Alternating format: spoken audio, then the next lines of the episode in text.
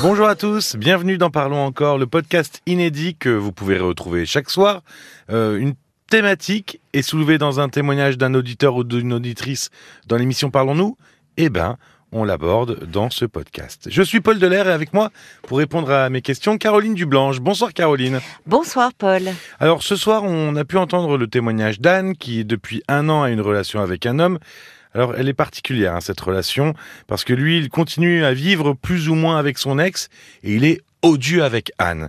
Je ne vais pas vous faire tout le pédigré de cet homme, hein. Vous pouvez aller l'écouter sur le replay, sur rtl.fr. Plus on avançait dans le témoignage, plus c'était effarant. Oui. Malgré ce mauvais traitement, Anne n'avait pas la force de refuser de le revoir. À chaque fois, elle y retournait, alors sauf depuis 2 mois, où là, elle avait limité les contacts et elle se sentait déjà mieux. Oui, d'ailleurs. Il y a une prise de conscience. Alors, on a tous eu ce même réflexe. Je dis tous parce qu'il y a toi, il y a moi, il y a les auditeurs. On s'était dit que Anne était sous emprise. C'est pas possible. Mais ça veut dire quoi, une relation de couple sous emprise ? L'emprise, c'est une violence psychologique. Qui se manifeste par une véritable effraction psychique. Un rapport de domination morale ou intellectuelle qui est masqué par toutes sortes de manipulations, de stratégies perverses faites d'humiliation, d'insultes, de mépris, et qui alterne avec des moments de gentillesse, d'apparente empathie, qui n'en est pas, hein, évidemment, mais de compléments. Et puis à cela succèdent des périodes de dénigrement, de mépris, d'insultes, de menaces. Donc c'est quelque chose qui est extrêmement destructeur et qui s'installe de façon très insidieuse. Alors, dans la relation. Tu parles de violence. Alors, je vous raconte un peu la vie de l'émission, mais après l'émission, on fait les podcasts et il faut trouver des titres à tous ces podcasts et replays. Et à un moment, moi, j'hésitais à mettre le mot « violence » dans le titre du témoignage de Anne. Et on voit que la violence, il y en a dans ce genre de relation. Mais on est dans la violence. Et elle n'est pas seulement verbale, elle est psychologique. Anne a commencé à nous parler de violence verbale. Mais elle est également psychologique. Quels sont les signes qui pourraient alerter une personne qui pourrait douter, qui pourrait se dire « Tiens, il y a quelque chose qui ne va pas ». Qu'est-ce qui pourrait l'alerter sur le fait qu'elle commence à tomber dans un piège ? On utilise souvent ce mot-là dans ce piège, dans cette emprise. Ben, si dans la relation de couple, on a du mal face à son conjoint, on ressent de la peur, de l'anxiété, on n'ose pas exprimer ce que l'on ressent vraiment, parce que l'autre ne tient jamais compte de notre point de vue, qu'il tend toujours à imposer le sien, s'il arrive à vous faire douter de ce que vous ressentez. Finalement, s'il finit par toujours vous faire culpabiliser, on peut parler d'une emprise relationnelle. Si vous vous sentez aussi devenir extrêmement dépendant de votre conjoint. Oui, finalement, c'est dépendant de tous les effets négatifs, quoi, parce que ce ne sont que des effets négatifs. Oui, mais parce que l'emprise crée une forme les victimes, parce qu'il faut utiliser le mot, on est victime de cela, souvent disent qu'elles ne se reconnaissent plus, qu'elles ont l'impression que ce n'est plus elles-mêmes. Il y a une sorte de dépersonnalisation. C'est pour ça que je parlais d'effraction psychique. C'est-à-dire comme si l'autre rentrait dans le psychisme de la victime et finalement tuait en elle toute estime d'elle-même, toute confiance en elle-même. Donc c'est pour cela que la prise de conscience, elle est souvent très longue. On le voyait chez Anne, elle disait qu'elle était accompagnée depuis quelques mois par une psy. Et on voyait à la façon dont elle s'exprimait qu'elle commençait à mettre des mots sur ce qu'elle vivait dans cette relation. Ce qui est compliqué, hein. C'est un processus souvent très lent, et quand on commence déjà à en parler comme elle le faisait, ça veut dire qu'il y a quelque chose qui est en marche sur le plan de la reconstruction. D'ailleurs, à un moment, tu parlais d'anxiété, elle y est retournée, et à chaque fois qu'elle y retournait, elle dormait pas chez lui, elle n'arrivait pas à dormir, non. Elle le disait, elle était tellement...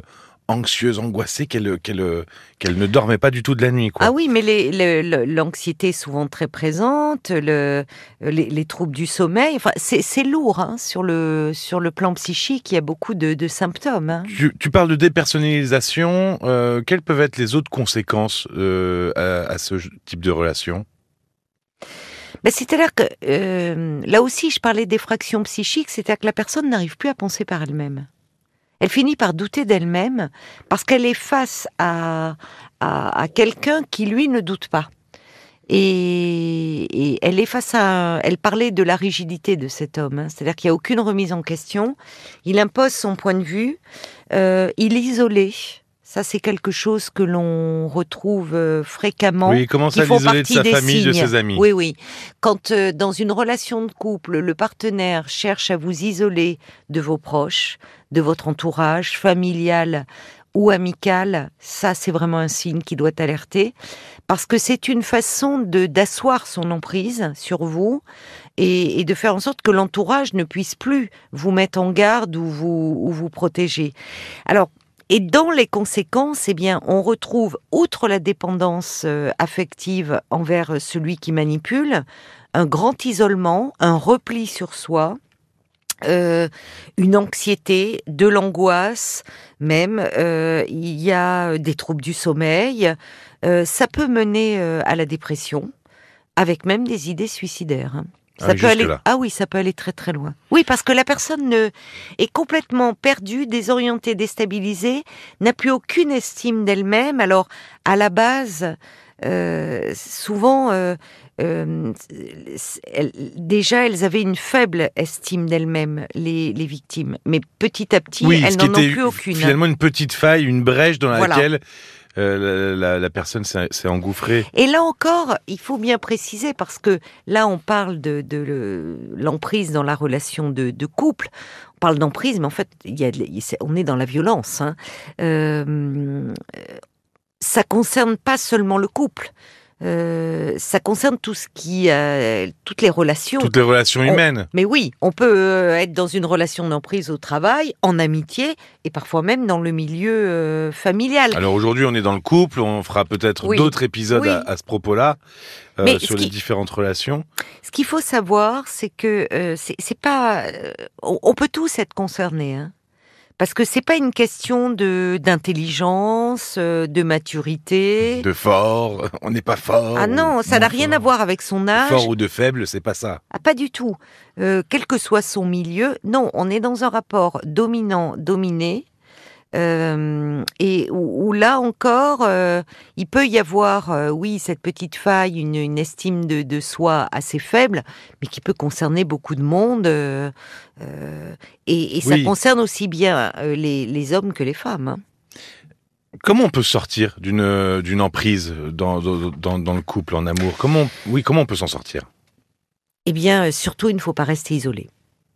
Donc, je disais, les signes, quand un conjoint veut vous couper de votre entourage, ça, c'est un signe qui doit alerter. Il faut réussir à... Alors, c'est toujours très facile à dire, mais il faut réussir à agir assez rapidement, finalement. Dès qu'il y a un doute. Oui, c'est très difficile parce que, comme je le disais, c'est insidieux. Il est rare que la manipulation qui peut prendre les stratégies perverses, on voit la jalousie, le chantage, l'humiliation. Elle nous en parlait, Anne, hein, de cet homme qui était très jaloux. Ça se met pas en place au début.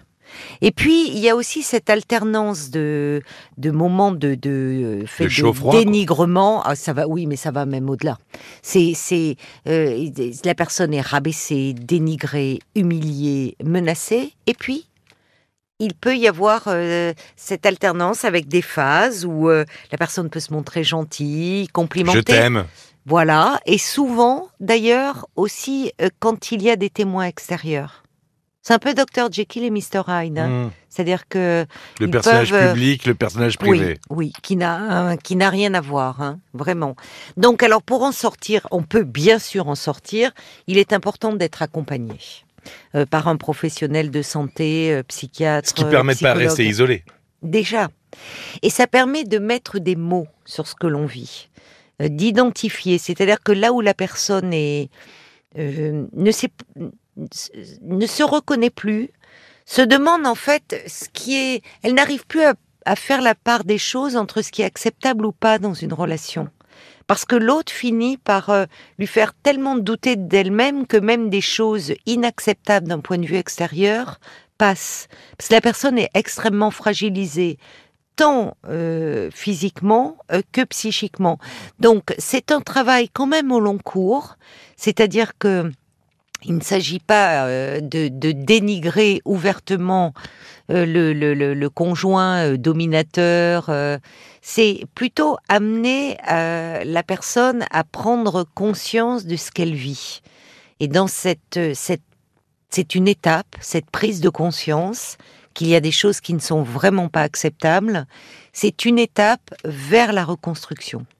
Et puis, alors, je reprends, si vous n'avez pas écouté l'émission... Je vous invite à aller sur rtl.fr, mais on parlait aussi d'une certaine radicalité dans le fait de couper tout contact.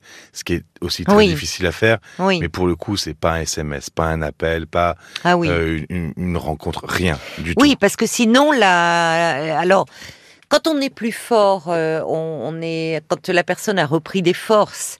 qu'elle va repérer les mécanismes de manipulation, elle va être plus à même de s'en défendre, de s'en protéger, mais quand même, face à des personnalités aussi destructrices, quand on dit fuir, c'est vraiment absolument nécessaire. Et puis alors, aussi, ce qui est très marquant, c'est que finalement les effets positifs d'une rupture s'en ressentent très vite, puisque Anne, elle disait qu'en 2 mois déjà, elle se sentait beaucoup mieux. Oui, mais parce que déjà, elle dort mieux. Elle est beaucoup moins anxieuse. Elle disait bien qu'elle était dans une hypervigilance, comme souvent hein, dans la violence, quelles que soient les formes de violence. C'est-à-dire à essayer de décoder le comportement de cet homme. Et puis, elle était dans une immense fatigue, en fait, parce que ça... Il y a quelque chose... on peut aller, enfin psychiquement, c'est comme si on en arrivait à anéantir l'autre.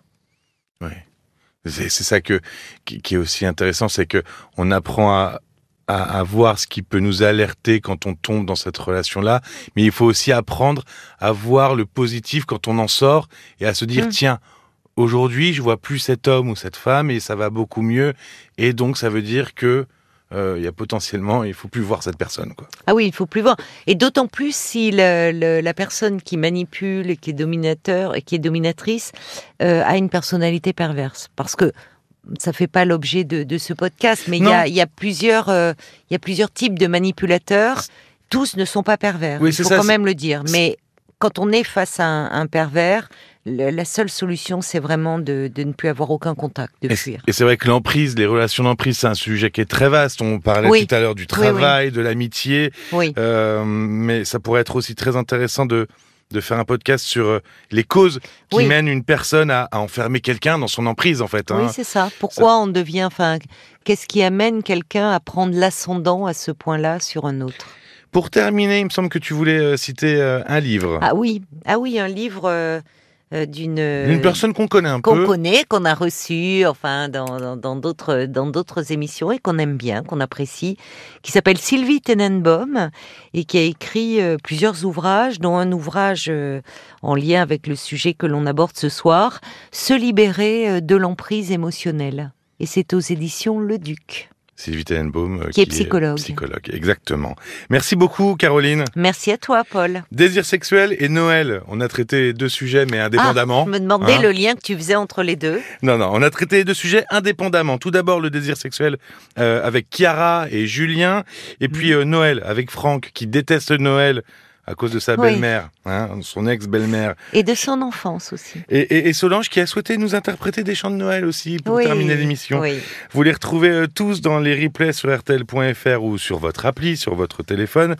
Parlons-nous@rtl.fr si vous souhaitez nous écrire la journée, mais aussi pendant l'émission, n'hésitez pas, on les voit, les messages, ils arrivent. Ça vous évite de passer par Facebook, par exemple, ou par les SMS. Vous pouvez aussi. Merci de votre écoute. On se retrouve très vite. À bientôt. À bientôt. Parlons encore. Le podcast.